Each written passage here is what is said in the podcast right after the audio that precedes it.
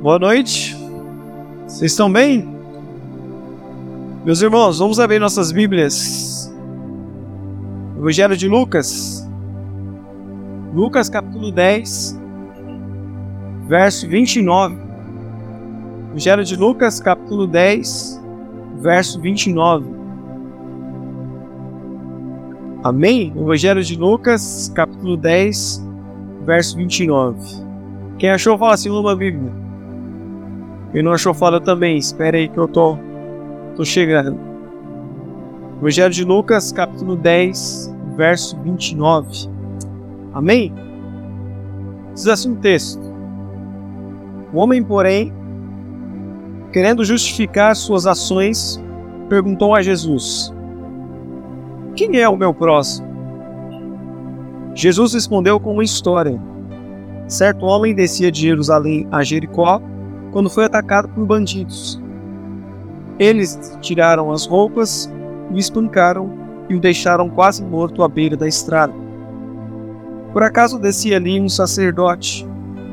Quando viu o homem caído, atravessou para o outro lado da estrada.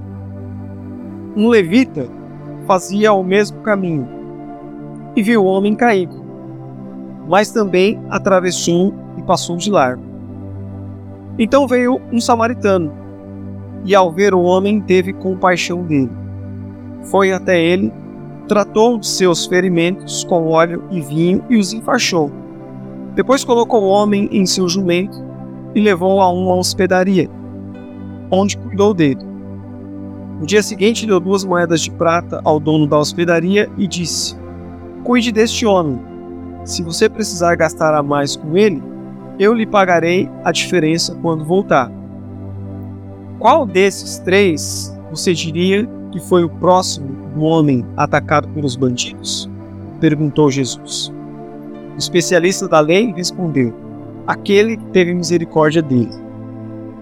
Então Jesus disse: Vá e faça o mesmo. Amém? Você dá uma palavra de oração? Curva a tua cabeça e feche os teus olhos. Senhor meu Deus, Pai, nós estamos diante da tua palavra que está posta, Senhor, nessa noite. Senhor, eu sou incapaz de comunicar a tua palavra. Por isso, Senhor, nós precisamos da assistência do teu Espírito Santo, tanto sobre aquele que vai falar, mas também sobre a tua igreja que vai acolher a tua palavra. Dai-nos o discernimento necessário, a fim de que a gente possa discernir a tua voz.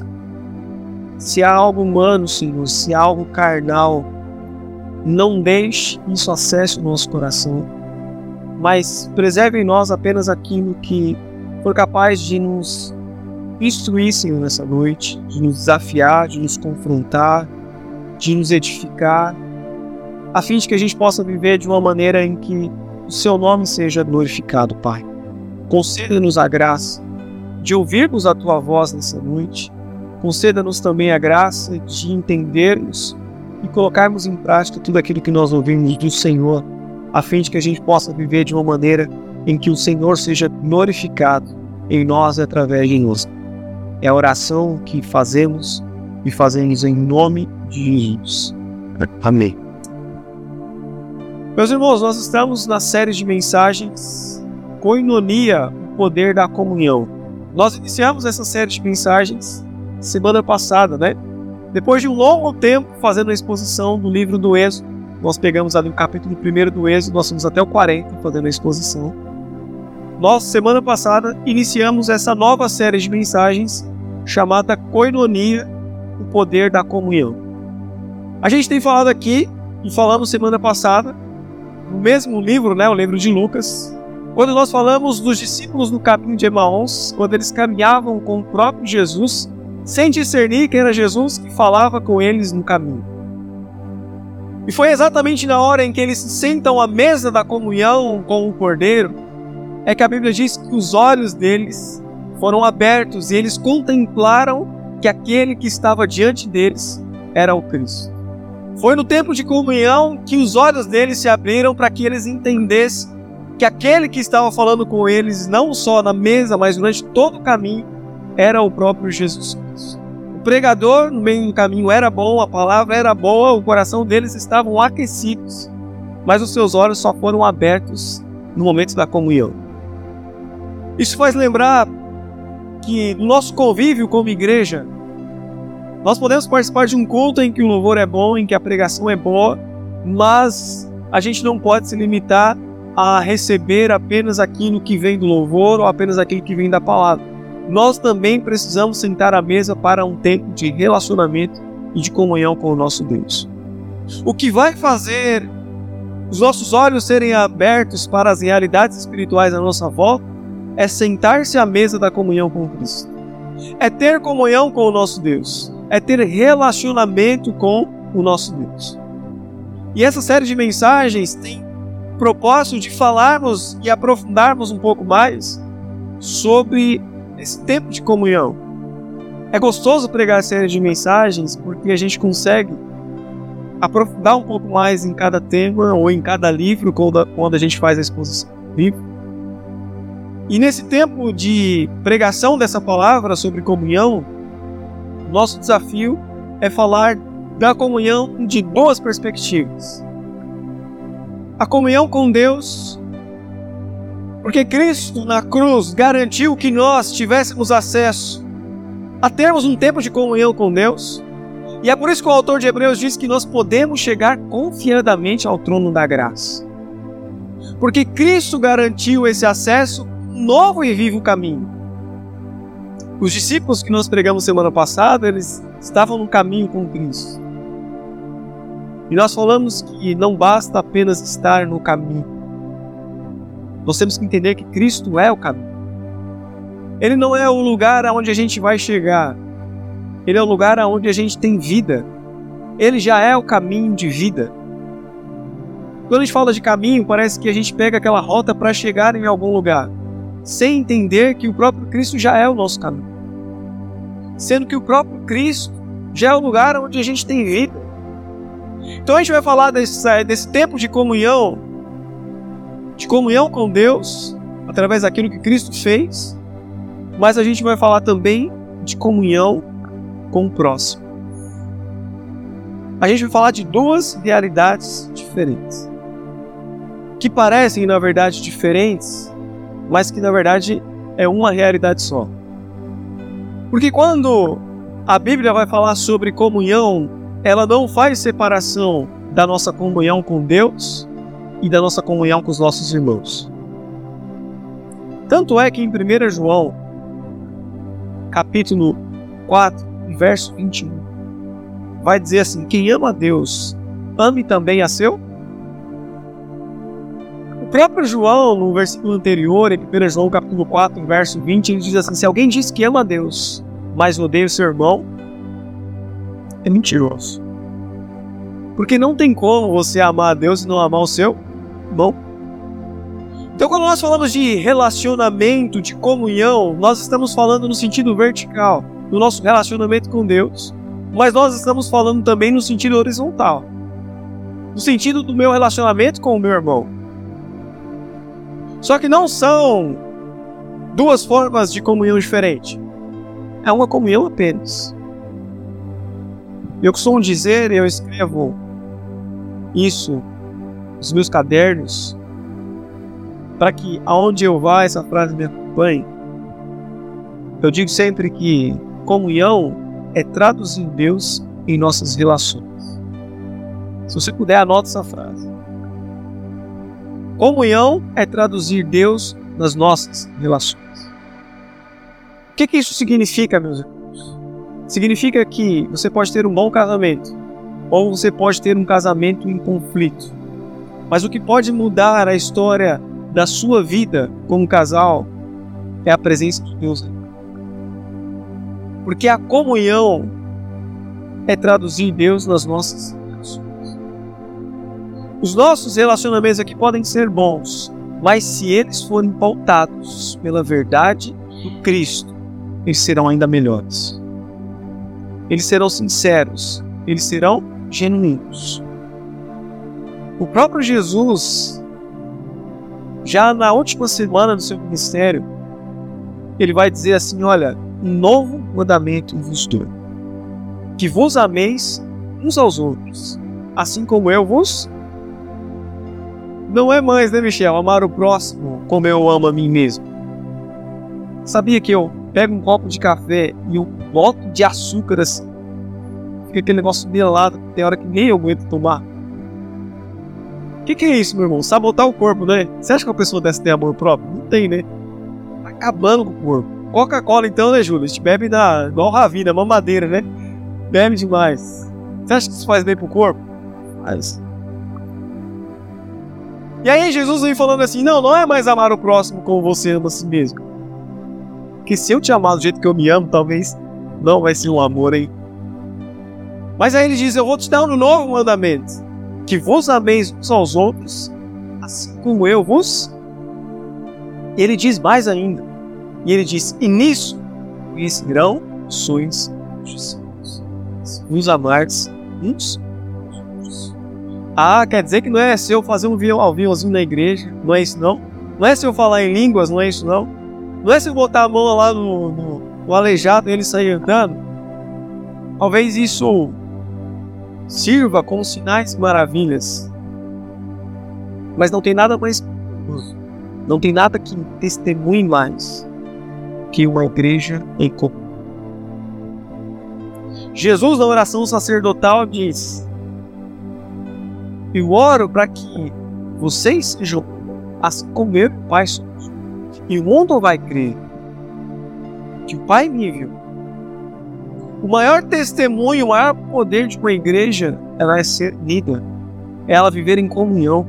O próprio Jesus disse: se vocês forem em mim, o mundo vai crer que o Pai. O texto que nós lemos por incrível que pareça, fala de outro caminho também, né? Semana passada falamos sobre o caminho de Emaús. E hoje nós vamos falar sobre o caminho de Jericó. Acompanhe comigo aí no verso 29. O homem, porém, querendo justificar suas ações, perguntou a Jesus: Quem é o meu próximo? Meus irmãos, o que está acontecendo no contexto imediato aqui? Um especialista da lei, ele tenta colocar Jesus contra a parede. E ele vai testar Jesus, ele vai provar Jesus. E ele chega para Jesus e diz assim: Mestre, qual que é o maior mandamento da lei? E aí Jesus meio que dá uma tirada nele, fala assim: Você que é especialista? Diz você que é. E aí ele mesmo diz: Amar o Senhor teu Deus acima de todas as coisas, com todo seu entendimento, e amar o próximo como a ti mesmo. E aí Jesus responde para ele, ó, verso 28. Está correto, disse Jesus. Faça isso e você viverá. Jesus está falando, você falou certinho, é isso mesmo.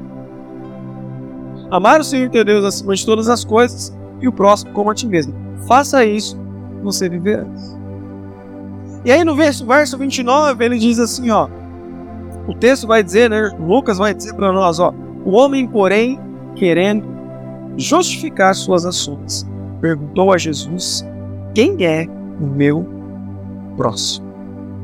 Meus irmãos, para, uma vida de comunhão saudável, nós precisamos aprender a parar de dar desculpas. Você que experimenta relacionamentos de afeto mais profundos, seja de amizade, tens, seja de um namoro, seja de um casamento, você vai concordar comigo. Não tem nada mais chato do que você tentar conversar com uma pessoa que dá desculpas para você o tempo. É ou não é? Ela tem justificativa perfeita para tudo. E ela sempre justifica as suas ações. Ela faz algo de errado. E aí, ao invés dela se quebrantar, ao invés de ela se reconciliar, ela começa a se justificar. Ela começa a dar as suas uma vida de comunhão passa quando a gente começa a entender, começa a parar de dar. Esse cidadão que a Bíblia não diz o seu nome, mas diz que ele é um especialista da lei, ele conhecia a lei, ele disse dos mandamentos. E a impressão que eu tenho é que quando Jesus responde assim, ó, faça isso, você verás. Ele entendeu que que havia a intenção do coração dele por trás da pergunta para Jesus era uma intenção perversa. Que ele queria provar Jesus. Ele queria causar constrangimento em Jesus. E isso não é uma atitude de quem ama o seu próximo. Só que ele mesmo pronuncia que o maior mandamento é amar o próximo, é amar a Deus e amar o próximo como a si mesmo. E parece que Jesus coloca ele contra as suas próprias palavras. Ah, então faça isso. É mais ou menos como se Jesus responda assim: parece que você não está fazendo, né? E aí ele, para justificar as suas palavras, ele pergunta para Jesus: Quem é meu próximo? Nós temos que parar nos nossos relacionamentos de tentar validar os nossos atos através de desculpas. Tem um livro maravilhoso do Bunny que ele diz que o tema do livro, o título do livro é Pare de dar desculpas. É maravilhoso. Eu recomendo você a ler. O livro todo se passa baseado na história de Jesus com aquela figueira. Jesus procura ali um fruto e não tem nenhum. Jesus amaldiçoa aquela figueira. E o autor, ele escreve um livro baseado apenas nessa passagem de Jesus. E ele fala sobre ter a desculpa até mesmo perfeita. Talvez você não faz algo no seu relacionamento, ou talvez eu não faço algo nos meus relacionamentos, nos meus círculos de afeto, e talvez eu até tenha a desculpa perfeita para não fazê-lo. Talvez eu tenha a melhor das justificativas. Talvez eu tenha o álibi perfeito. Ah, eu não fiz por causa disso, eu não fiz por causa daquilo. Talvez você está sendo sincero na sua desculpa e na sua justificativa. E eu falo isso para você como quem tem um espelho, porque eu sou mestre da desculpa. Eu sou fera em me justificar das minhas coisas. Crack, pensa no cara que é bom em fazer coisa assim, sou eu. Só que quando nós estamos falando de relacionamento, relacionamentos de vida, relacionamentos que transformam, parece que as desculpas não podem entrar. Porque muito mais vale o favor ao outro do que a melhor desculpa que eu posso dar a ele. Muito mais vale o que você pode fazer por ele do que a desculpa que você pode dar a ele. Vale muito mais você lançar fora o seu direito de dar uma desculpa e lá dar um abraço. Mesmo que isso vai destruir o seu orgulho, mas você vai preservar a relação. Você vai manter a relação. Preparando essa mensagem, lembrei do nosso acampamento nosso acampamento. Porque o que, é o perdão, meus irmãos? O que, é o perdão?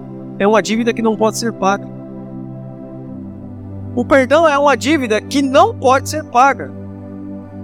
Se eu estou no estacionamento da igreja e eu dou ré ali com o meu carro e eu bato no carro do meu irmão, eu não tenho que chegar pro meu irmão e pedir desculpa.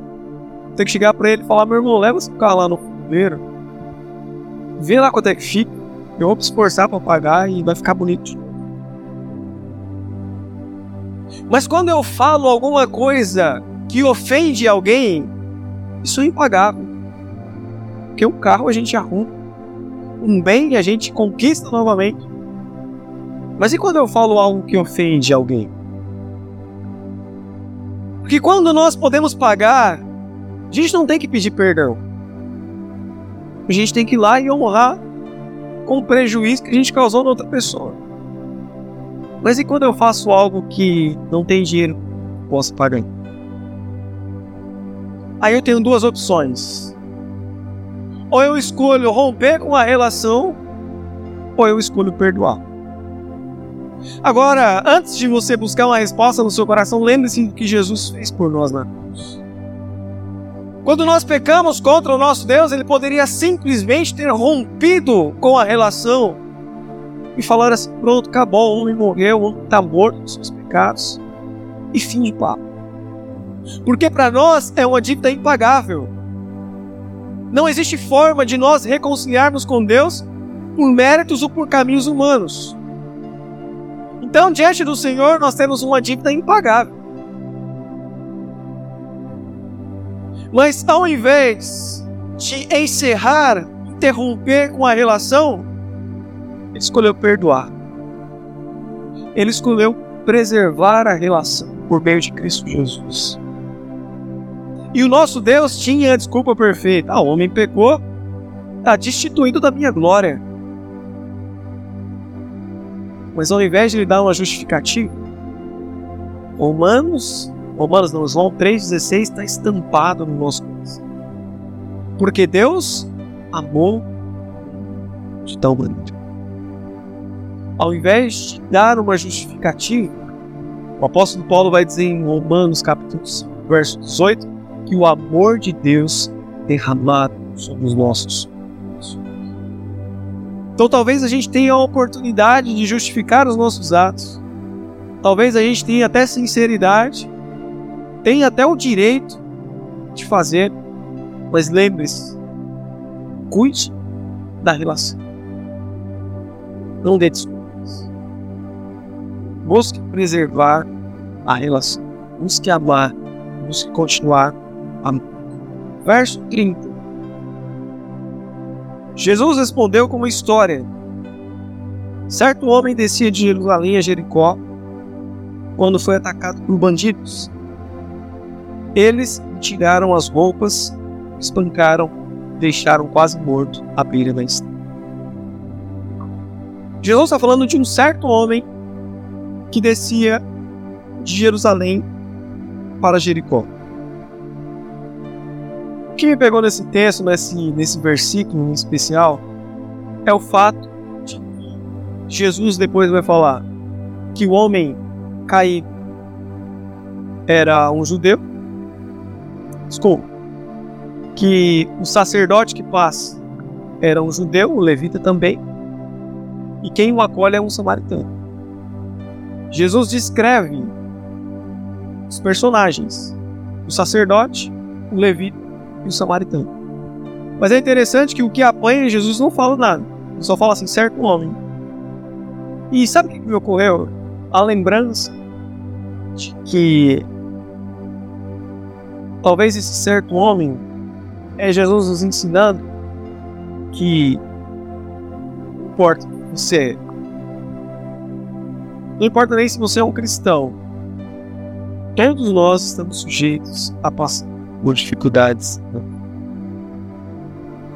Sendo uma pessoa boa, sendo uma pessoa ruim, sendo um cristão ou não, todos nós estamos sujeitos aos assaltos da vida. Quem nunca acordou uma segunda de manhã sentindo que foi espancado pela vida? Que a vida fez igual o Hulk fez com o Loki, ensinando os Vingadores. Você já acordou com essa situação? E aí, meus irmãos, a gente precisa sempre entender que enquanto nesse tempo presente, enquanto nesse tempo passageiro, nós estamos sujeitos a passar por dificuldades. E quantas vezes eu me peguei fazendo a seguinte oração: Senhor, mas eu sou filho de Deus. Não é verdade? Senhor, mas eu sou teu servo. E a resposta melhor que eu tive, sabe qual que é? se você é filho de Deus, você que está passando por isso, que para você tá. Talvez para quem não conhece a Deus é desesperador passar por uma situação como essa. Mas nós estamos no abraço do Pai. Nós estamos seguros na mão daquele que nos deixou. Nós estamos nos braços do Altíssimo. Nós estamos acolhidos no lugar santíssimo. Nós estamos na sala do trono, não existe lugar mais seguro para se estar. Então, quando você ou eu, qualquer um de nós passar por dificuldades, lembre-se que o sofrimento é inerente a ser humano. Somos seres humanos, sujeitos a passar pelas mesmas dificuldades comum a todos. Mas a diferença é que nós estamos seguros nosso Senhor. Eu sei que é uma palavra dura, é difícil da gente assimilar. Mas se nós somos filhos do Senhor, nós cremos que o nosso Pai tem palavras de paz a nosso respeito. Qual pai não tem sonhos maravilhosos com seus filhos? Não é, Júlio? Botar o Ravi para dormir à noite, você já sonha, né? Como que ele vai ser. coisa maravilhosa. Qual pai não sonha em um futuro de paz para os seus filhos? Qual pai não se desdobra, não dá de si mesmo, tira muito, muitas vezes das suas vestes, do seu alimento, da sua mesa, do seu prato, para ajudar o seu filho? Se nós, enquanto seres humanos, somos pais assim, imagine o nosso Se nós, sendo falhos, desfrutamos de pais que nos amam, e eu tive o privilégio de ter um pai que me amou demais, muito mais nosso Senhor tem sonhos maravilhosos a vocês. Então nós passamos pela dificuldade com dores, com lutas, mas confiando que o nosso Senhor está no controle das nossas vidas. Vem, verso 31. Por acaso descia por ali um sacerdote. Quando viu o homem caído, atravessou para o outro lado da estrada. Um levita fazia o mesmo caminho e viu o homem caído, mas também atravessou e passou de longe. É interessante que alguns teólogos dizem que se o sacerdote está vindo de Jerusalém para Jericó, provavelmente eles estavam no templo, tanto o sacerdote quanto o levita. E eles tiveram um tempo de adoração e de comunhão com Deus no templo. E quando sai de lá, eles veem aquele homem caído à beira da estrada. E a Bíblia diz que eles atravessam para o outro lado da estrada para passar o mais longe possível. Se a gente fosse trazer aqui, até o Augusto do Risado, né, para algo mais contemporâneo, seria acabou o conto de domingo, lá vai o pastor indo embora, né? Depois os diáconos vão atrás também. Imagine você sair de um culto e você falar assim: meu irmão, que culto abençoado. Meu irmão, que coisa maravilhosa que aconteceu. Gente, que coisa boa. Eu saí de lá ó, cheio do poder. Sai de lá assim que eu nem tô andando, eu tô levitando aqui, de tão poder que eu. Imagine você sair de um conto abençoado como esse. Passar por pessoas que estão caídas, caídas na rua e não se fazer próximo dessas pessoas. Qual é o reflexo da vida aqui, lá fora? Porque o verdadeiro culto a Deus começa do lado de fora. As ovelhas que ainda estão sem pastor não estão aqui conosco. As ovelhas que ainda estão sem pastor estão lá, do lado. Este culto aqui não é uma reunião de ovelhas. É uma reunião de que? De pastores. As ovelhas estão do lado de fora. As ovelhas estão esperando serem acolhidas, serem recebidas. E não é possível a gente sair de um culto maravilhoso e passar por aqueles que estão caídos à beira do caminho e não estender a mão. A gente não pode vir para o culto e sair como aquele sacerdote. Porque provavelmente aquele sacerdote passou longe, estava caído à beira da estrada. Porque para um sacerdote seria impuro tocar em alguém que estivesse morto. E como o texto diz que este homem estava quase morto, provavelmente aquele sacerdote quis manter o seu status, a sua pureza passou de longe. O levita é aquele que fazia tudo no templo, organizava o templo. Era mais ou menos como o diácono hoje. Mas ele também não podia ficar impuro, então ele passa de longe. Sabe o que isso me ocorreu? Que muitas vezes, com o pretexto de nós mantermos a nossa santidade, a gente não estende o braço aqueles que estão perecendo. Porque por alguma razão a gente acha que se envolver com as pessoas impuras se tornará impuros. A gente não aprendeu com Jesus Cristo. A gente não aprendeu com o toque da mulher do fluxo de sangue. Que ao tocar Jesus, não foi Jesus que ficou impuro. Foi ela que foi? Então, meus irmãos, nós não podemos sair daqui com o pretexto de manter a nossa santidade, a nossa pureza, e não estender a mão para aqueles que estão caídos. Amém? Verso 33. Então veio um samaritano, e ao ver o homem, teve compaixão dele. Foi até ele, tratou de seus ferimentos com óleo e vinho e os enfaixou. Depois colocou o homem em seu jumento e levou a uma hospedaria, onde cuidou dele. É emblemático Jesus falar que o sacerdote, que era um bom religioso, passou longe, o levita também, e quem acolhe estava caído à beira do caminho foi um samaritano. Porque havia uma rivalidade ferrenha né, entre os judeus e os samaritanos. Na oração matinal dos judeus daquela época, uma das orações que eles faziam era assim, Deus, graças te dou que eu não nasci cachorro, mulher ou samaritano. Olha o tamanho da invalidade que. Essa é a oração sacerdotal, sacerdotal. oração matinal que eles fazem. Graças a Deus. Imagine um Palmeiras e Corinthians, né?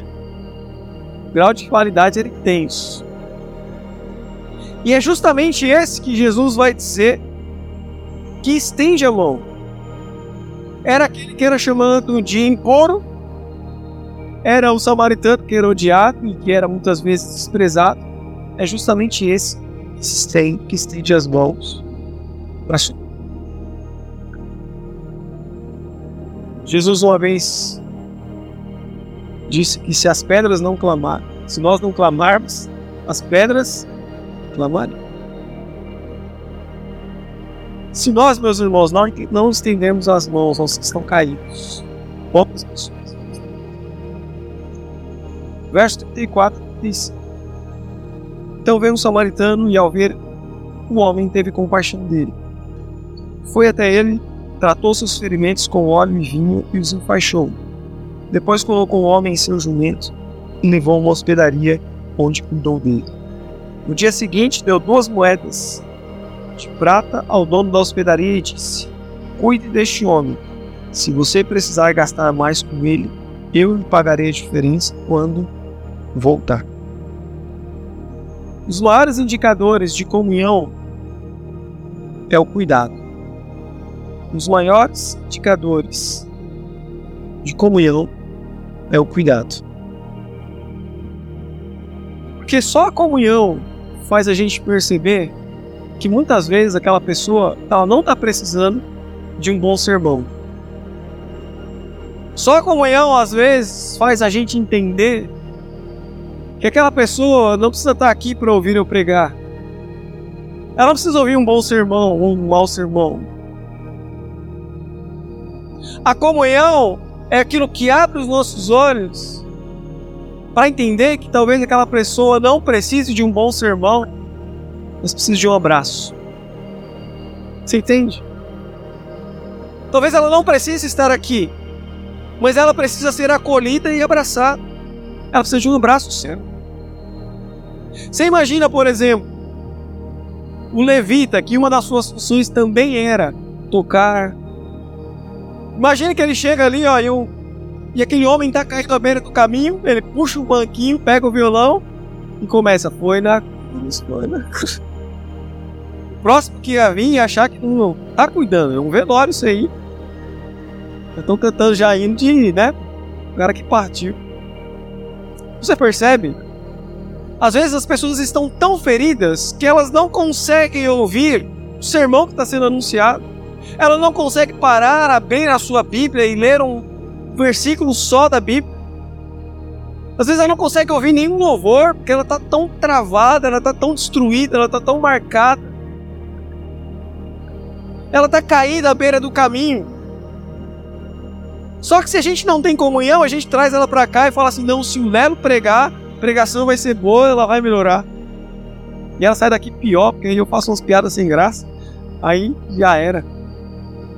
Aí você fala assim: não, se ela ouvir aquele louvor, aí você manda no WhatsApp aquele louvor pra ela. Sabor de mel, aí piora tudo. Mas aí você não entendeu que na verdade ela só precisa de um abraço. Ela só precisa ser acolhida. Ela só precisa ser cuidada. Ela só precisa ser tratada. Vai chegar o dia em que você vai colocar ela no seu carro. Aqui é o jumentinho, né? Mas vai chegar o dia que talvez você vai colocar no seu carro e vai trazer ela aqui pro ponto, pra hospedaria. E vai falar pra gente aqui, ó, cuida desse aqui, porque é uma joia preciosa para mim. Tava caída na beira do caminho, eu trouxe aqui. Mas você já abraçou, você já cuidou, você já tratou as feridas, você já derramou amor sobre aquela vida. E só a comunhão nos dá esse discernimento de entender que às vezes a gente só precisa de um abraço. Quem já experimentou a dor do luto de uma maneira profunda sabe o que eu estou dizendo. Que quando você está ali experimentando aquela dor profunda que parece que não tem fim, você vê alguém que você ama, que você gosta demais, aquela pessoa chega, chega perto de você e ela te dá um abraço, aquilo conforta a tua alma. Só de você saber que ela está perto de você. Então vamos fazer um combinado aqui? Quando alguém estiver de louco, fala assim, não, foi melhor para ele, tá no lugar melhor. Essas são umas frases ruins, né? Pronta já que a gente faz. Começa a sentir a dor. Começa a ter empatia. Abraça, chora junto. E é só a comunhão que nos dá isso. Só a comunhão que faz a gente enxergar a dor do outro falar assim: sei que você está precisando de um abraço, vem aqui que eu vou te abraçar. Eu vou cuidar das suas feridas. Eu vou te trazer junto, eu vou te levar num lugar seguro. É a comunhão que nos faz isso. Eu sei que vai chegar o dia em que nós vamos levar alguém à hospedaria que será cuidado. Mas até chegar na hospedaria, somos nós que vamos cuidar. Amém? Verso 36. Qual desses três você diria que foi o próximo do homem atacado pelos bandidos? Perguntou Jesus. O especialista da lei respondeu: Aquele que teve misericórdia dele. Então Jesus disse: Vá e faça o mesmo. Meu irmão, Jesus fala assim, ó. Qual desses três você diria que foi o próximo do homem atacado pelos bandidos? Todos os três passaram perto daquele homem. Mas só um se fez próximo daquele homem. Já percebeu o que Jesus está dizendo? O próximo, o nosso próximo, não é a pessoa que está perto da gente não é estar próximo de proximidade, de distância, é fazer-se próximo. É cuidar, é socorrer, é abraçar, é ajudar. Não é estar perto de estar do lado. É fazer próximo de alguém. É cuidar de alguém. É sentir a dor de alguém. Porque muitas vezes a gente está muito perto, mas a gente não está próximo. Às vezes a gente está do lado, mas a gente não é próximo daquela pessoa. A gente não se fez próximo daquela pessoa. Então não é estar no mesmo ambiente. É muito mais do que isso. É fazer-se próximo. É ser solidário ao outro. Então muitas vezes a gente está dividindo inclusive o mesmo teto. Mas não estamos sendo próximos. Não estamos se fazendo próximo de alguém. Não é falar assim, ah, eu tô aqui, você não veio falar comigo. É fazer-se próximo.